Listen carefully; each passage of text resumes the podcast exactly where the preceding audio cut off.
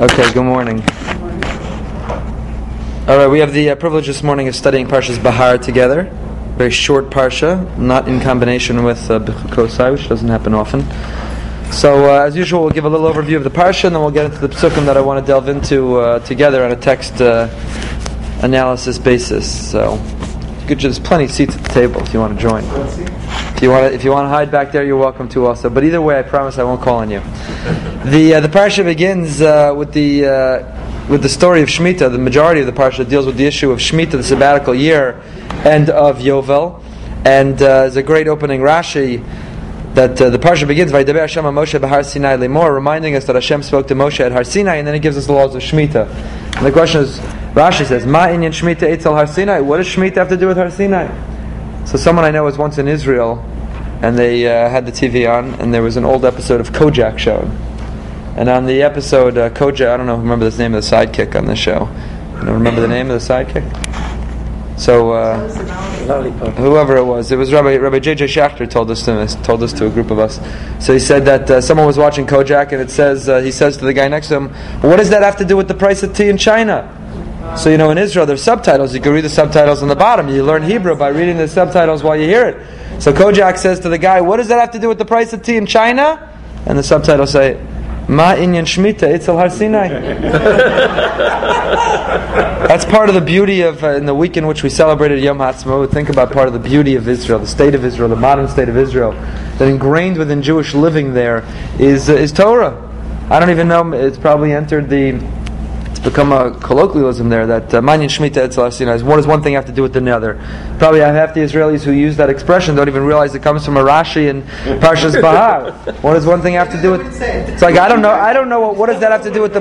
What does that have to do with the price of tea in China? I have no idea what that means. It would be good enough if they knew that there was a thing called Rashi. Yeah.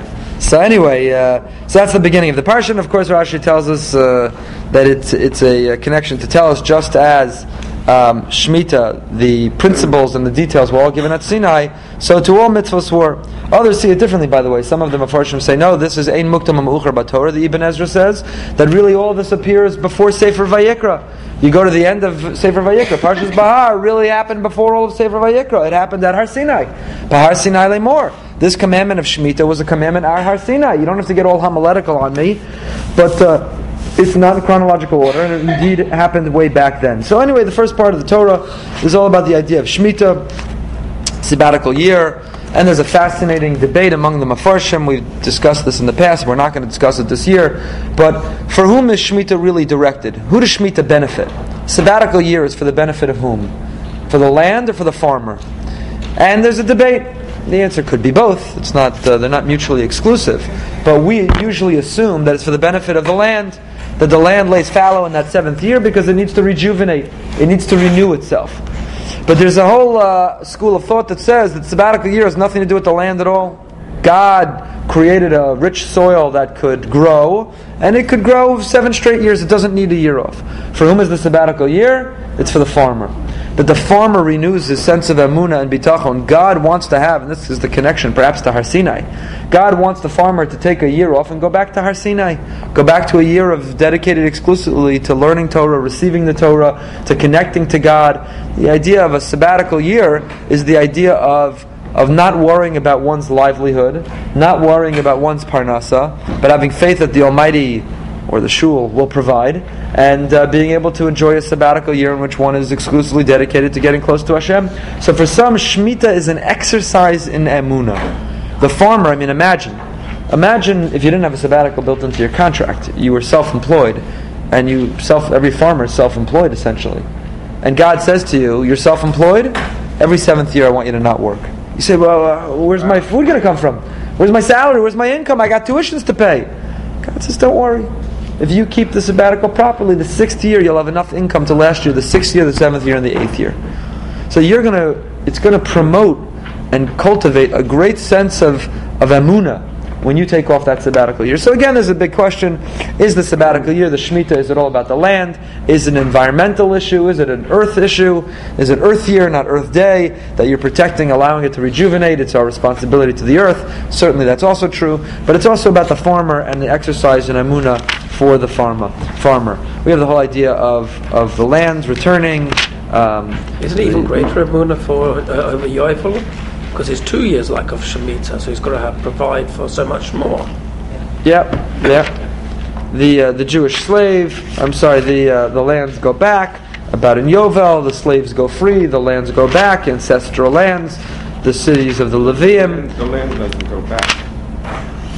Pasuk is Isha Mizasa. The Rav makes a big point. The person goes back to their own land. That the land belongs Beautiful. to Hashem. Right. And the whole sequence of this is a conditional gift that The individual is reassociated with the land. if you do the right thing, you'll have the land. There's Psukim not in Bahar, but there's Psukim otherwise it says you left the other people because of the right. Beautiful. Beautiful. Okay, great diuk. Okay, so what I want to study together in this uh, short parsha is Perach Pasuk Lamed Hey. It's a new section, not in the Psukim, but remember it wasn't the uh, Jewish people who gave these labels. If you look at the, the Stuma, which means it tells us it's a new parsha, it's a new section from a Torah perspective. Chapter 25, verse 35. Perach Hey Pasuk Lamed Hey. Chiyamuch Achicha. Chiyamuch Everyone see it?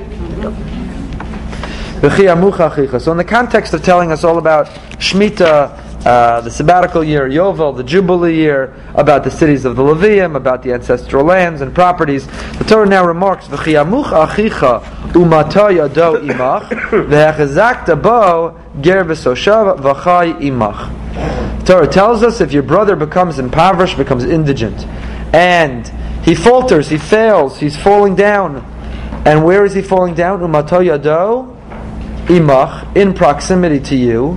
So v'hechzaktabo, you're obligated to strengthen him. Who is this? A proselyte, a, a ger b'toshav, a proselyte oil resident, so that he can live with you. B'chai imach, he lives with you. And the Torah then goes on and tells us more explicitly. What does that mean? It means that if he's failing, he needs a loan. He can't pay the mortgage. He can't pay the tuition. He can't put food on his table. Al tikach meito neshach. You're not allowed to take interest from him. You can't take neshach v'tarbis. You can't take two different forms of interest. We'll see in a moment what they mean. Don't take interest and increase. You have to fear God. And thereby by giving him an interest-free loan, you will uplift him, you will support him. Of course, we have to explore what's the connection of v'yaresa me'alekecha. What does economics 101, what do uh, microeconomics have to do with v'yaresa me'alekecha, having fear of Hashem? What does one thing have to do with the other? As kaspacha, the Torah now repeats itself. As kaspacha lo sitein lo b'neshach, uv'marbis lo sitein achlecha. Don't lend him money with interest, and don't give him food with interest. Why? Because ani Hashem Elokeichem asher hotzesi eschem me'eretz Mitzrayim laseis lachem zeretz Canaan lios lachem lelokim. I am the Lord your God. I took you out of Egypt. I promised you the land to be your God. So again, what, what, what is one thing? What does one thing have to do with the other? What does that have to do with the price of tea in China? God says, don't lend with interest because I took you out of Egypt. What? What does one thing have to do with the other? So there's a lot of expressions here, a lot of questions. Your, your, your brother is lowered, is impoverished. Yamuch means to go down. And matayado imach. He's suffering, he's indigent, in proximity to you. Even that expression is a very funny expression. What does it mean, in proximity to you? So your responsibility is v'hachazakta Uplift him. Strengthen. You should know that uh, Rabbi Soloveitchik felt that this verse, this pasuk, is not only true on the individual level, that when an individual in your proximity, someone within your sphere of influence, someone that you are exposed to, access to, is struggling, you're obligated to support him, but it's true on a national level. He remarked about the Holocaust that when a generation is lowered, when a generation struggles, when a generation suffers, and they're brought down, it's our collective national responsibility that the next generation, strengthen, that we provide support, and so on. Be true for within one generation also. Our Israeli brothers, if they're struggling, if they're suffering, But the point is that this pasuk is not only true on the individual level, but the Rav saw as being significant on the national or collective level as well. That if you are in proximity and exposed to somebody who's in need of help, you can't close, turn a blind eye.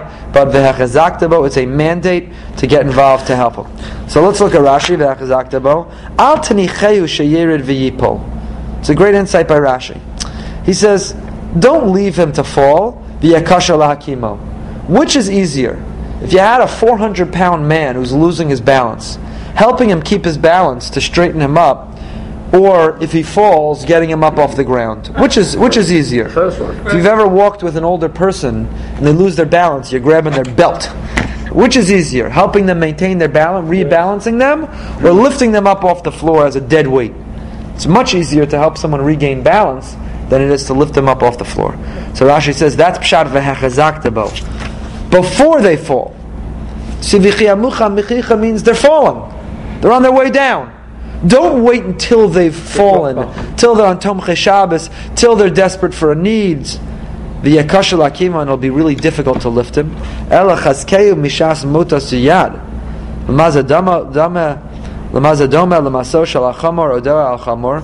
Tofes bo mamido nafal aretz chamisha ein mamid nosa.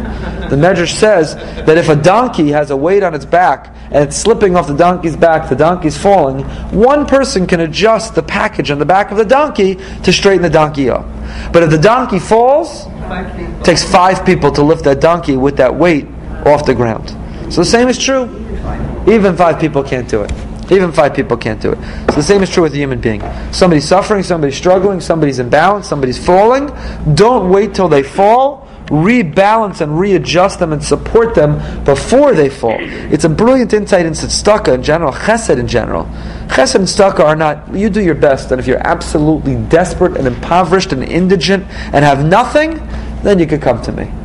It's if you feel any sense of struggle whatsoever, come to me because I'd love to help you get on your feet before you're upside down on your mortgage, before you're behind in tuition the school says you can't come back, before all the problems come.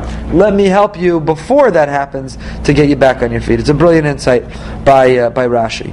The Ibn Ezra says, it's interesting, what word seems to be the same word appears twice in the pasuk and seems to be extraneous both times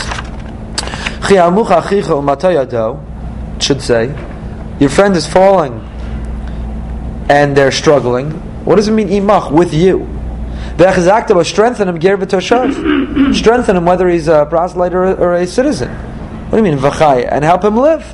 What imach, with you? That same word appears there twice.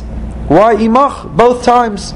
If he's falling in proximity to you, help him live, v'chai imach, lift him up and help him live with you. Why imach twice? Any ideas? Just one thought. Yes. Uh, if it's with you, then it's your responsibility. It's in your dalanam. You see it. You're part of it. You're living it. He's living it. Beautiful. So look at the, the Ibn Ezra. Imach, she'ata chayev lenimtza imach she'ata roa. You're obligated, imach, don't view him as, as independent and separate from me. Imach means if he's in your proximity, if he's found, if you've seen him, you are meant to see him. Imach means if you see someone struggling, don't close your eyes. Don't keep walking. Don't pretend because it's more convenient. I never saw that. If you saw someone struggling, it was meant for you to see. And I'll share with you um, a very interesting insight by Rav Dov Zev Weinberger, the author of a Sefer Shemen HaTov. It's a great series. He was a Rav, I think, Young Israel of Brooklyn. Believe he's still alive. He has a great insight based on the Baal Shem Tov. Because what is Mata Yado Imach? What, do you mean Imach? He's struggling in my proximity. What does that have to do with my proximity? If there's a mitzvah to help someone struggling, go find someone struggling and do the mitzvah. What does it mean in my proximity?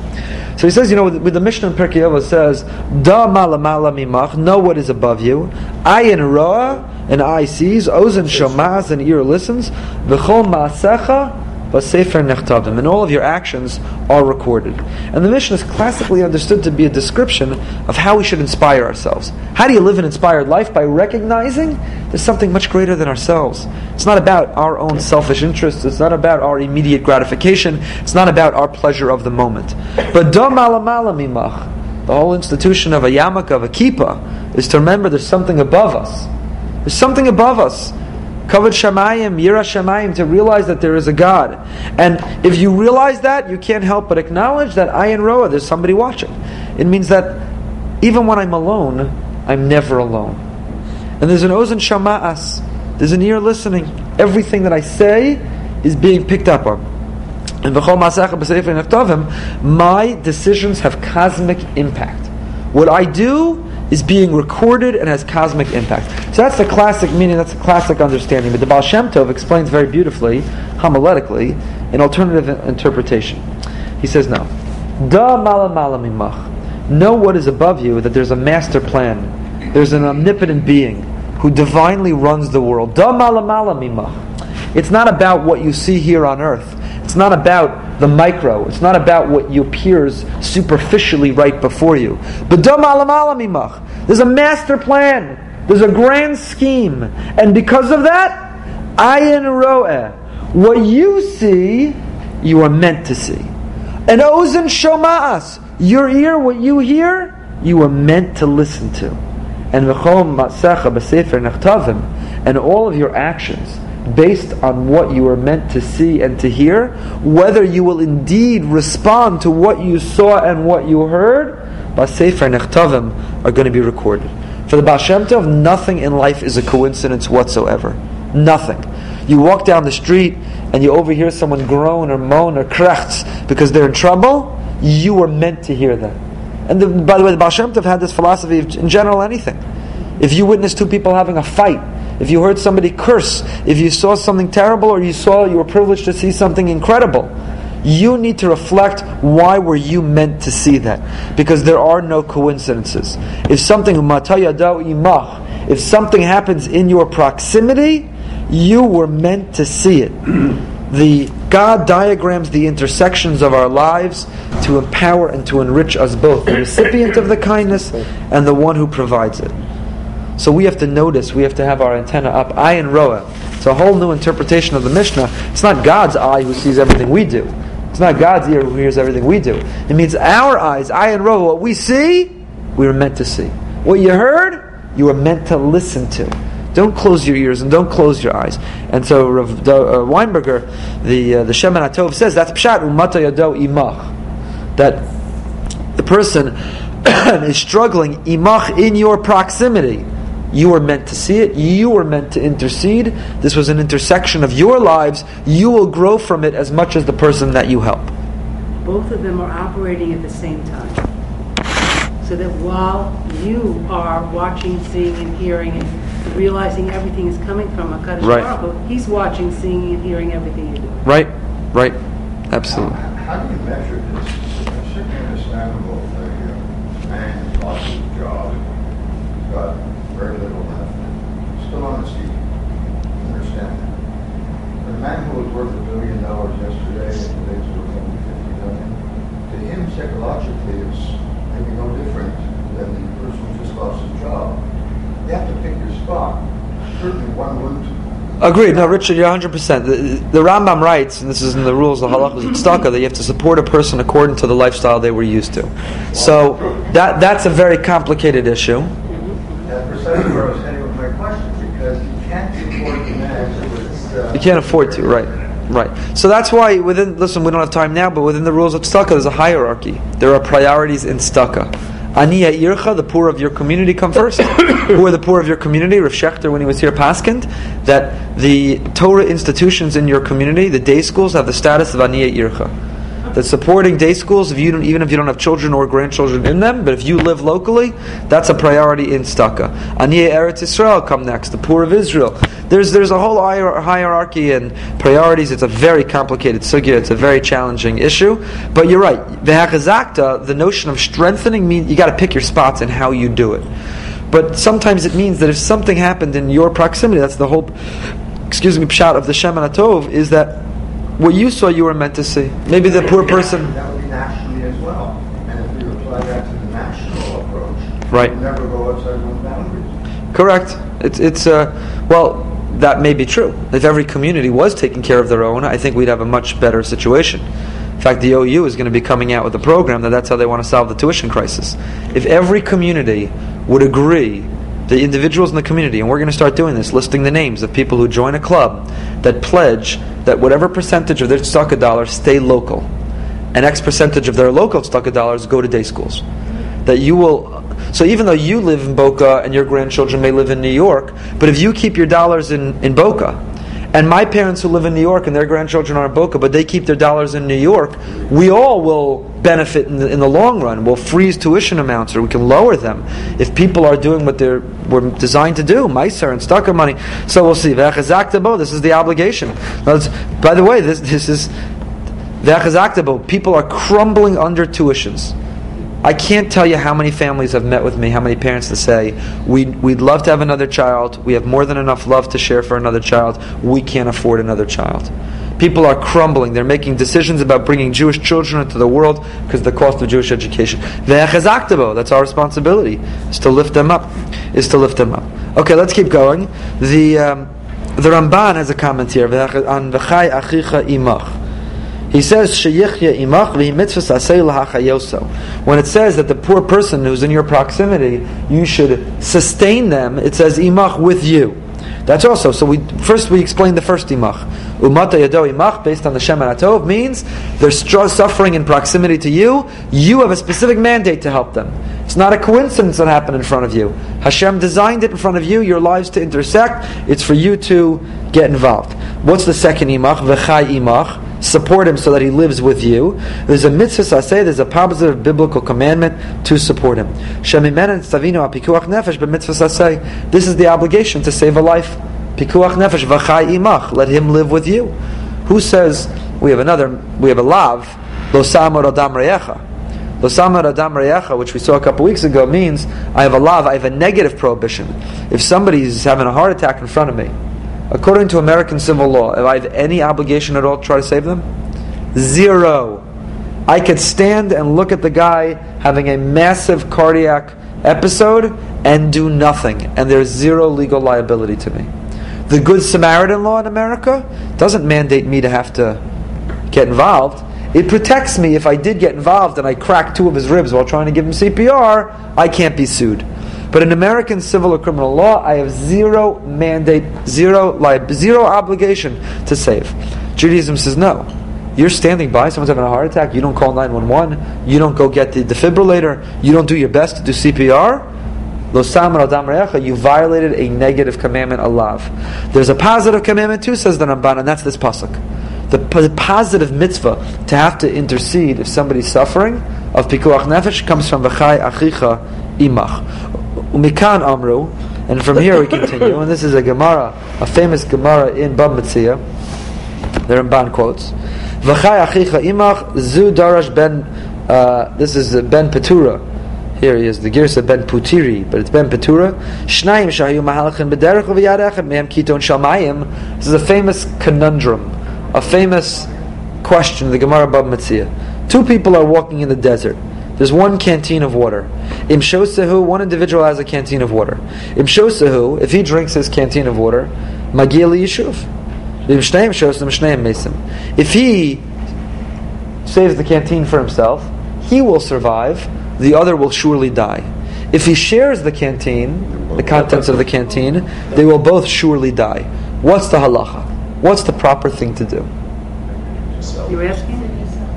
Darish ben Petura, so Ben Petura said, Mutav yishtu shneim v'yamusu, v'lo yirechad b'misasa shachavero. They should both die. How we just said you can't stand idly by while your friend dies.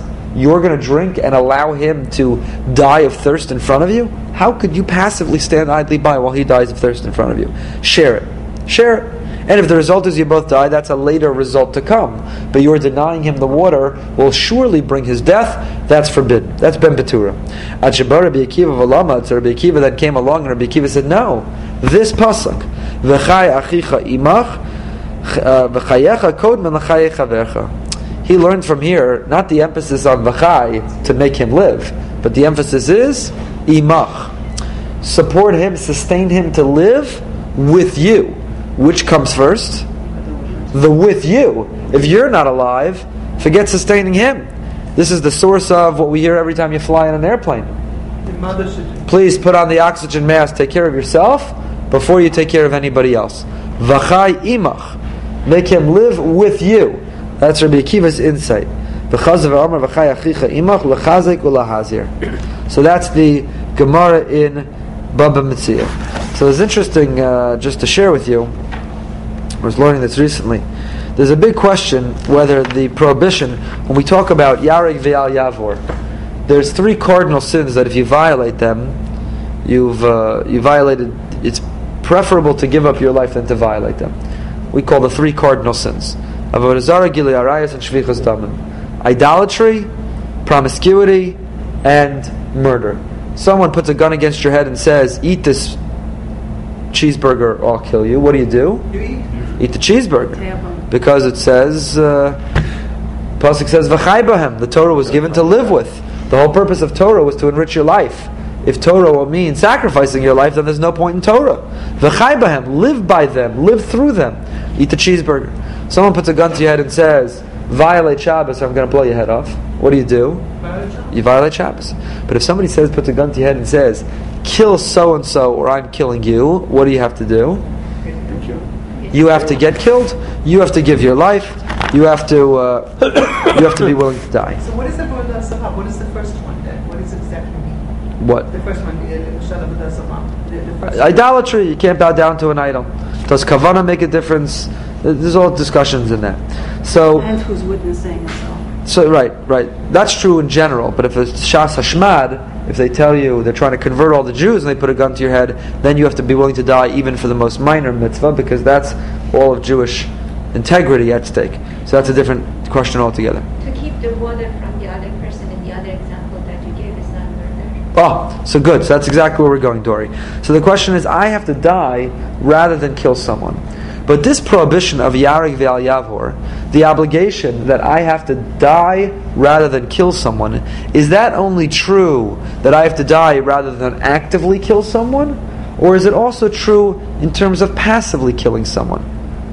Is it preferable for me to die rather than passively kill someone? Or is it preferable to die only rather than actively kill someone? Interesting question, right? So what's a, what's an example of passively killing someone? Let's say they say, I'm either going to blow, if you don't let me, the, the non the non-Jew could be a Jew. This uh, cruel person comes and says, I'd li- I'm going to lift your body and throw it on top of a baby, which will suffocate and kill the baby. Either allow me to lift your body and throw it on the baby, or I'm going to kill you. Are you obligated there to give up your life? Because there you'll say, well, I haven't actively killed the baby. I'm, I'm playing the role of, I'm, I'm a cement block. I'm passive. I'm just standing here. I've done nothing. He picked me up and threw me on top of a baby. So is the mitzvah of Yarig V'al Yavor, is the mandate of die rather than kill only true for passive killing? Or is it even true, only true for active killing rather? Or is it even true for passive killing?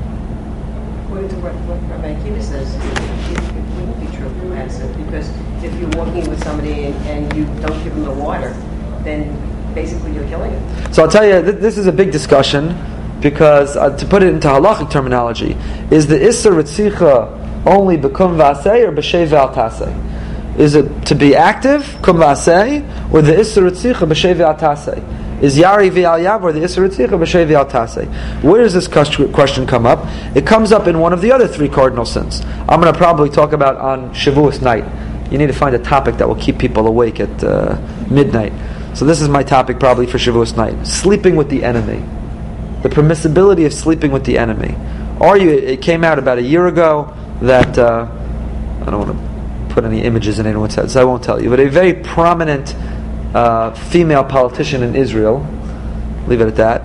That before her career in politics, she was in the Mossad, and it was revealed that when she was in the Mossad, and she was in France, I think it was, there was more than one time where she befriended and slept with the enemy under the guise of being a girlfriend in order to access intelligence. So is it permissible? Because we know it's Yarg Ve'al Yavor. It's Gilei Arayas.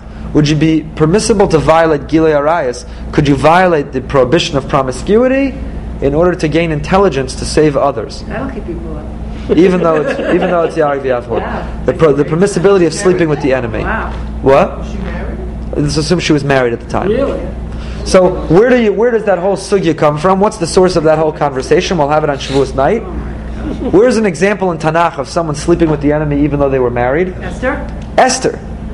Esther was sleeping with Achashverosh even though she's married to Mordechai. Because her relationship with, with Achashverosh was critical and key to the But that was different. Survival of the Jewish people. Why is that different? Sarah That was was there. different. Why? And from what I understood was that uh, she was forced to do that. So it was It considered. was forced Yarek V'Ayavar. What do you mean? She should have died. She should have said to Achashverosh, I can't sleep with you. I'm a married woman. So if you sleep with me, you can't embarrass the king. Sleep with me, I'll kill you. She should have said, then kill me. Then kill you. Then I'll give my life. Why did Esther not give her life So, rather than sleep with Achashverosh? So the Gemara has a discussion about this. Tosfos has a discussion about this, and the Gemara ultimately, I'm giving a little preview for Shavuos night. The Gemara ultimately says Esther Karka Olam Haya. She was. She made herself limp. She was like a. She was like a Karka Olam. She was passive. She was limp and passive when she would have relations with Achashverosh. Now everyone's going to come. Shavuos night. it was like French clothes. What? Oh, so but it generates a conversation. Is the prohibition of Gilai Arayas all three of these cardinal sins? One has to give their life rather than violate them. Certainly, than actively violate them. Is it also true to give one's life rather than passively violate them? Can you violate it b'shev v'altasei? Now, can you assume that you can be engaged in an act of intimacy passively? Can a man also be passive in an act of intimacy? That's also part of the conversation. Let's say someone puts a gun to a man's head and says, "Sleep with her, or I'll kill you." Can he be karka olam? Can he, or by definition, a man in that act can't be? Come Shavuos night, and we'll we'll keep you awake with that. So there's a big discussion based on that. There's Tosfos and the Rambam have a big debate about this issue. Tosfos and the Rambam of violating the cardinal sins b'shevi al taseh passively, and in that context, the Minchas Chinuch tries to bring proof, and Reb Chaim Soloveitchik the great Reb Chaim Brisker, the Minchas Chinuch, try to bring proof from this case of the argument between Ben Petura and Rabbi Akiva. That that was the debate between Ben Petura and Rabbi Akiva. That Ben Petura says that even b'shev al tasib there's a din of Nefesh. Ben Petura says, even though you've done nothing, it's your canteen of water. You haven't killed the other person by denying them your water. You haven't actively killed them. It's your water. You're entitled to drink it. But Ben Petura says, so what? Yarek ve'al yavor b'shev ve'al is also yarek eh, ritzicha b'shev ve'al is also ritzicha. To passively kill him is also better for you to die than do it. And that's Ben Petura's svara. What Ben Petura was saying was, I know that if I share my canteen, I will also die. But that's what the Torah says. Better to die than to kill. And to deny him water is e- equivalent to killing him. That's Ben Petura. But Comes along Rabbi Akiva. better, better analysis because how could somebody absolutely know that they should have water? You could know. Let's say he's a Have scientist. an idea. No, he's a scientist and he knows the laws of hydration and he knows that the, the canteen has so many cc of water and if we split them then we can live. Again, it's a hypothetical. But once we're already in the hypothetical, we can make it our own hypothetical. And in our hypothetical, he knows exactly. If we split it, we'll surely die. If I drink the whole thing, then I can surely live. Sorry. When the uh, volume went on. Then I can surely live. So Ben Petura proves from here, or Ben says the Minchas Chinuch, says Reb Chaim Soloveitchik, sorry, says Reb Chaim Brisker. Ben Petura's svara was is also. To passively kill someone, it's also preferable that I die. Comes along Rabbi Akiva and he says, no. When did the Torah say I have to die? Become vasei. I can't take out a gun and kill him in order to save my life. But for me to drink my own canteen of water, even though it will result in his death, that's passive. I haven't done anything. And there the Torah says, "V'chai imach, imach. There, my first responsibility is to keep myself alive. My first responsibility is to make sure that I'm still alive. But doesn't the Gemara say that if you're on a boat, your mother and your father, which one do you save? And if you answer the question, you're Russian. Isn't that because you don't know until it happens that you possibly can't save them? Isn't that the same with Ben saying with the water? I mean, uh, you know, Maybe it's similar. there, The scientist knowing, a person knowing exactly if two people drink. Right, but again, but within our hypothetical, because the Torah is trying to create a construct, and sometimes it gives the extreme examples of the hypothetical in order to deduce the principles. The Chazon Ish, by the way, disagrees with this Reb Chaim and says you can't prove it from here. Why? Because the Chazon Ish says we're not measuring in certainty. Give the water, he lives indefinitely. Don't give the water, he dies immediately. We're measuring incrementally. At this moment, if you give water, he'll live chaye shah. He'll live for a certain finite more amount of time. So I have the ability. Right, exactly. Yeah. So I have the ability to save both of our lives for 20 minutes. So you can't say, you can't measure it in such uh, categorical terms. Either he lives, either I live, or we both die. You can't measure it like that. We can both live for 20 minutes. True, certainly after 20 minutes we'll both die. But for 20 minutes we can both live. So if you measure it incrementally, then maybe I do have the obligation to save him lo So the Chazon Ish rejects Reb Chaim's analysis because he says you have to measure it incrementally, not measure it in the uh, in the broader scheme. Uh, we, you could spend a lot more time on this. You could give a fascinating chabura, lumdus, the Reb Chaim, the Minchas Chinuch, the Chazon Ish, Shev Yaltase, Yavor. I'm just bringing it up because the Ramban here brought it up. It's all based on this pasuk, V'chai imach. You're obligated to sustain the person dying with you. And Rabbi Akiva used this pasuk to prove you save yourself first because there's no point you can't save him at your own expense. Weiter. Are we doing time? Yikes. We said, don't take interest from him and fear God. What's the connection between don't take interest and fear God? Says Rashi.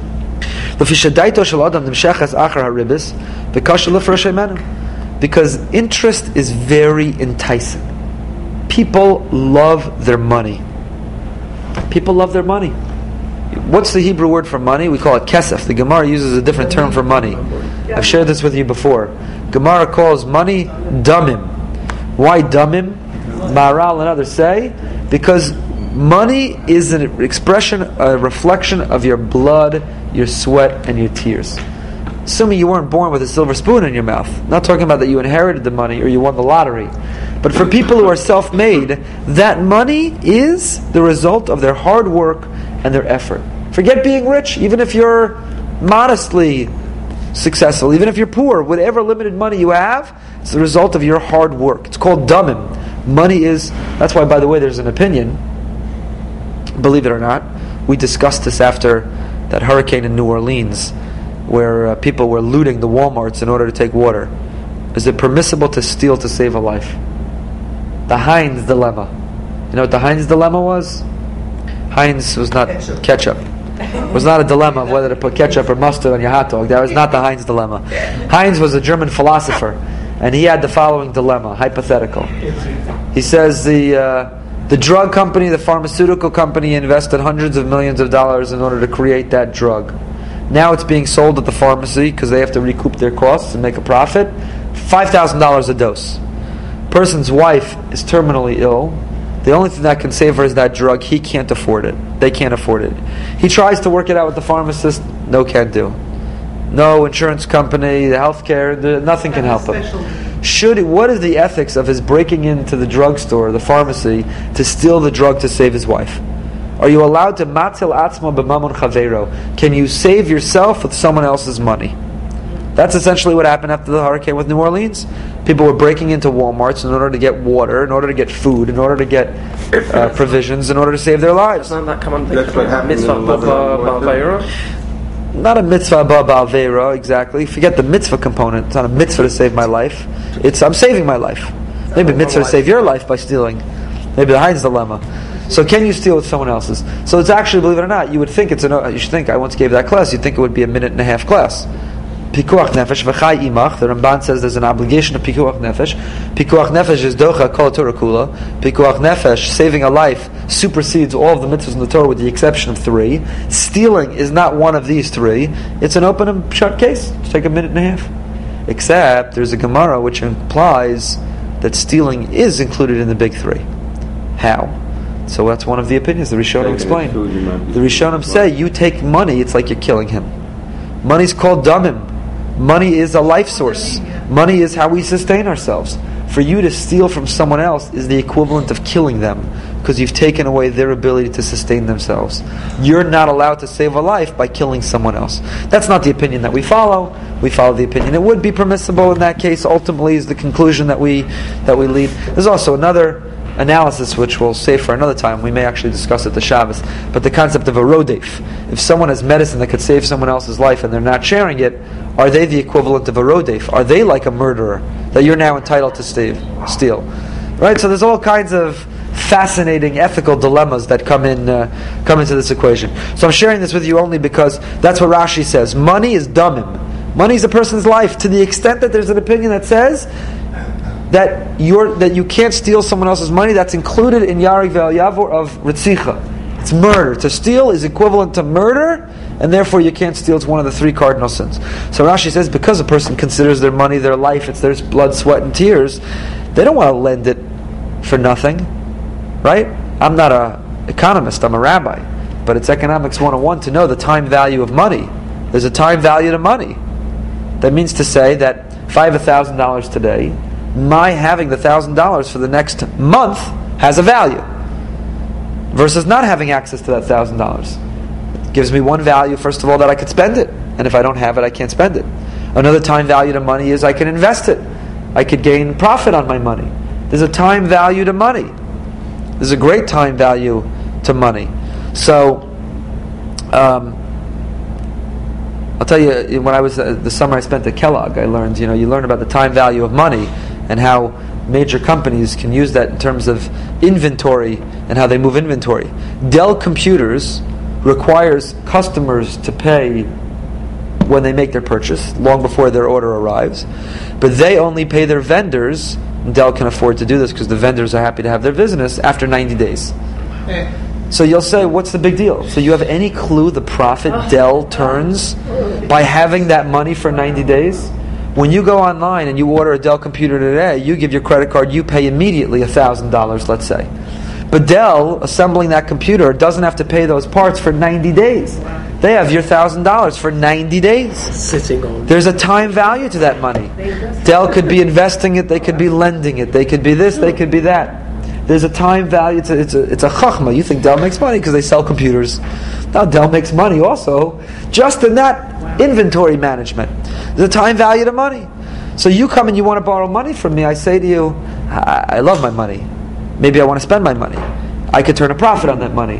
Why should I give you my money for free? I'm going to charge you for giving you my money. I know you're going to give me back all my money, but you can't make up my the loss of my time value of money. So I want you to give me interest, 5%, 10%, 3%, whatever the market is. So Rashi says, Via Kasha lifrosh menu. People have trouble parting with their money and forfeiting the time value of money. So Rashi was a vinter. He was a businessman. He understood the notion of time value of money. He had inventory as, that he moved as well. He had a winery that he operated. So he says a person can be mora heter ba'atzmo. A person, bless you, is going to justify it to themselves and say, I, I could charge interest because I'm taking a loss the losses that I could have been making money with that money. Hutzrach lomar, so that's why the Torah had to say, V'yareisa Have a fear and awe of God. A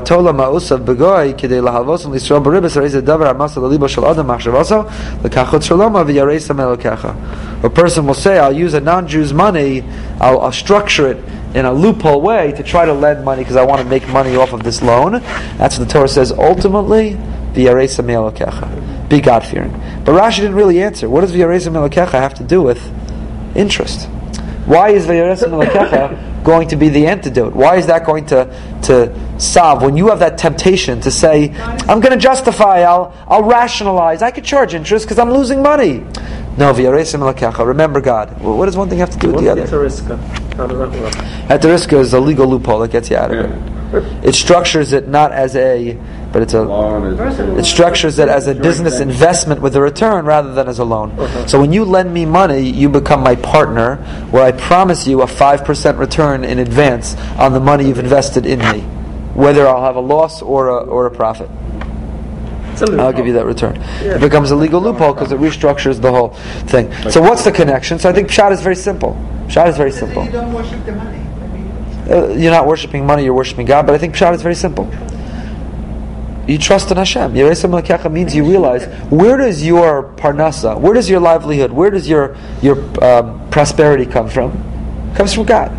So if God wants you to make an extra sale, an extra deal, you know, get an extra bonus this year, then God will allow that to happen. So if God says, "Don't make money over here," I'll help you make the money over here, and you say, "No, uh, I'm nervous and I'm entitled to make money over here because I did There's a time value. I lent my money."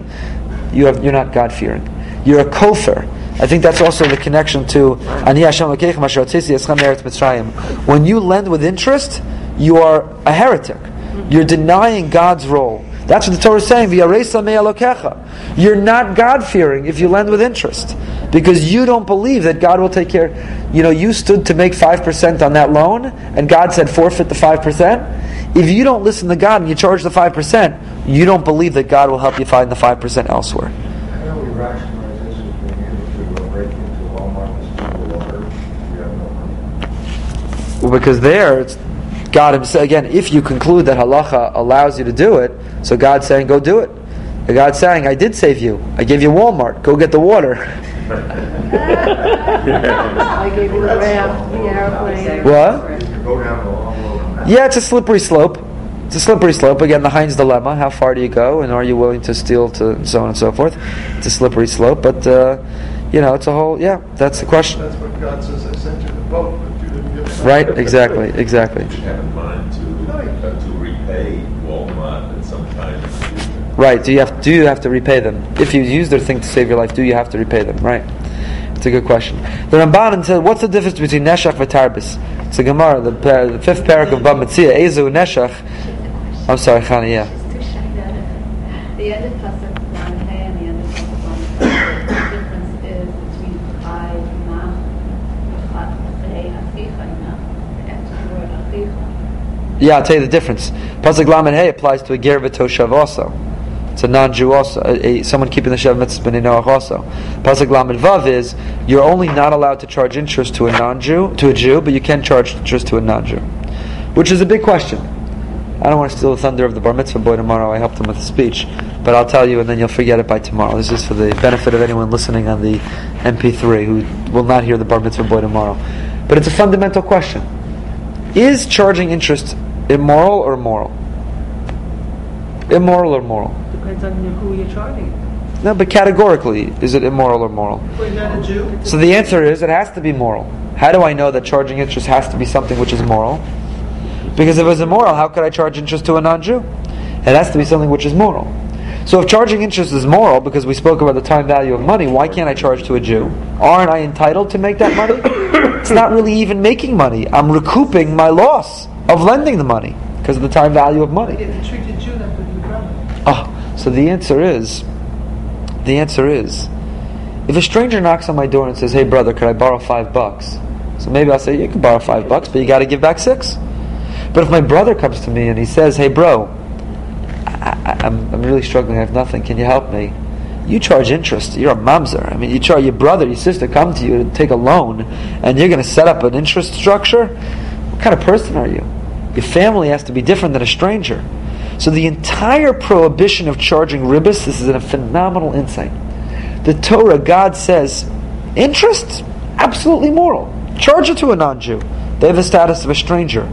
But every Jew needs to be like your brother. A Jew comes to you and needs a loan, you've got to see them as if it's your own son or your own daughter, as if it's your own brother or your own sister. You can't charge interest. Not because it's immoral, it's perfectly moral, that's why you could charge it to a non-Jew, but because they're your brother, and there's certain things you don't do. So the whole mitzvah, the whole isser, I should say, of charging ribis is designed to promote brotherhood. It's designed to promote a sense of fraternity. The Jewish people are one family, and that's why we have this whole mitzvah. And that's why it says "V'chai achicha imach." It's your brother. Rabbi, Yes. Jewish owned bank, you have to check religion of each of people want to borrow money from them? They have they have uh, heter iskas set up. Bank Leumi and so on operate through a heter iska. Even though it's a corporate entity? Right. So there. Right. It's a question. Right. If it's a corporate entity, it might be different than. It's not really, it's amalat. Yeah. i- interest. So what's the difference between neshach and ribis? Fifth parak of Bava Metzia is considered to be the hardest parak in Shas to learn. Very complicated. Very difficult. Ezehu Neshech, it's called. And it deals with a lot with this question. So the Ramban defines it. The Ramban says, Chad Shaviu Rabbananu Lav or Allah B'Shnei Lav and Lashon Rashi. Rashi tells us, the Gemara based on the Gemara Bava Metzia, that really there's no difference. It's just that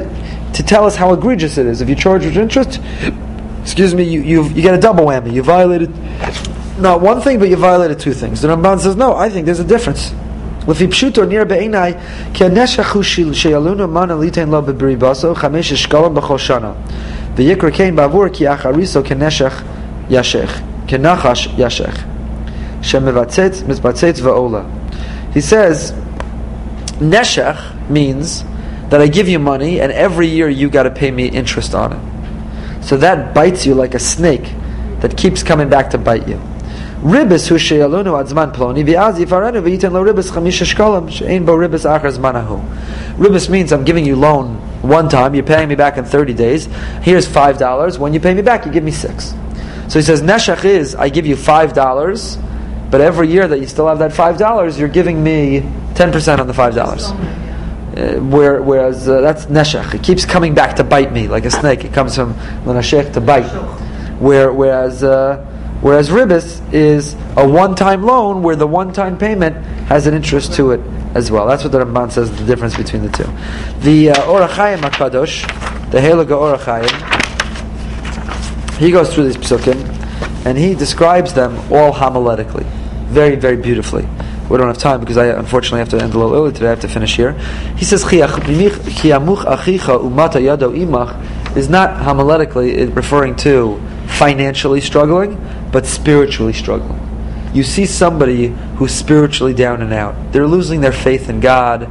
They're losing their observance. They're starting to give up on Shabbos and Kashrus and Taharas HaMishpacha. You see somebody who's spiritually struggling. So that's the obligation of Yachazak You have to uplift them. You have to strengthen them. And the goal is. The goal is that you fear God, you're going to encourage, you're going to help somebody. And that's. He keeps this theme, this idea of a homiletic interpretation that it's not about physical world, but it's a spiritual struggle, and you have to spiritually sustain them. He keeps that theme going all the way through. That as kas b'chalotitein beneshech that you can't, they're, they're, you have to help them that their relationship with the physical world shouldn't be like neshach. It shouldn't drag them. They shouldn't be dragged by it and follow it, but they have to own it, and so on and so forth. Very beautiful. I'll just end by showing you the last Rashi on this section, Pasuk Lamed Ches this little section about not charging interest ended. I am Hashem who took you out of Egypt to give you the land of Canaan in order to be for you a God. What do you mean, to give you the land of Canaan to be a God? You, you brought us out to be our God. You became our God. See us Mitzrayim. Har Sinai was in the midbar. Then you took us into the land. Why did you reverse the order? You took us into the land in order to be our God. So look what Rashi says. You want to feel guilty the week of Yom Ha'atzmaut? Look at this Rashi. Kol adar be'eretz Yisrael ani lo lelokim v'chol hayotzim mimenu ka'oved avodah Which one you doing? Rashi lios lachem lelokim. Because God says, I took you into Israel to be your God, says Rashi, I'm only really your God in Israel. You want to be living Judaism. You want to be living Judaism to its fullest. You want to really be living an authentic Judaism, where Judaism is integrated into your everyday life, where where the um, subtitle on, on Kojak is Rashi Parshas Bahar. Then you got to go to Israel. Outside of Israel, the Ramban, there's a famous Ramban. Ramban says, outside of Israel, it's all practice. You're practicing so that when you get to Israel and you're in the game, you're ready to go. In Chutz La'aretz, we're sitting on the bench. We're on the sidelines of Jewish destiny. In Israel, it's really unfolding. That is clearly where we all belong. And that Rashi takes that from this pasuk that I took you out. It's out of order. Should have been I became your God, then I took you into Israel. No, I took you into Israel to be your God because if you really love me and you really want to follow my design for life, I am your God most authentically when you live in Israel. Have a great Shabbos.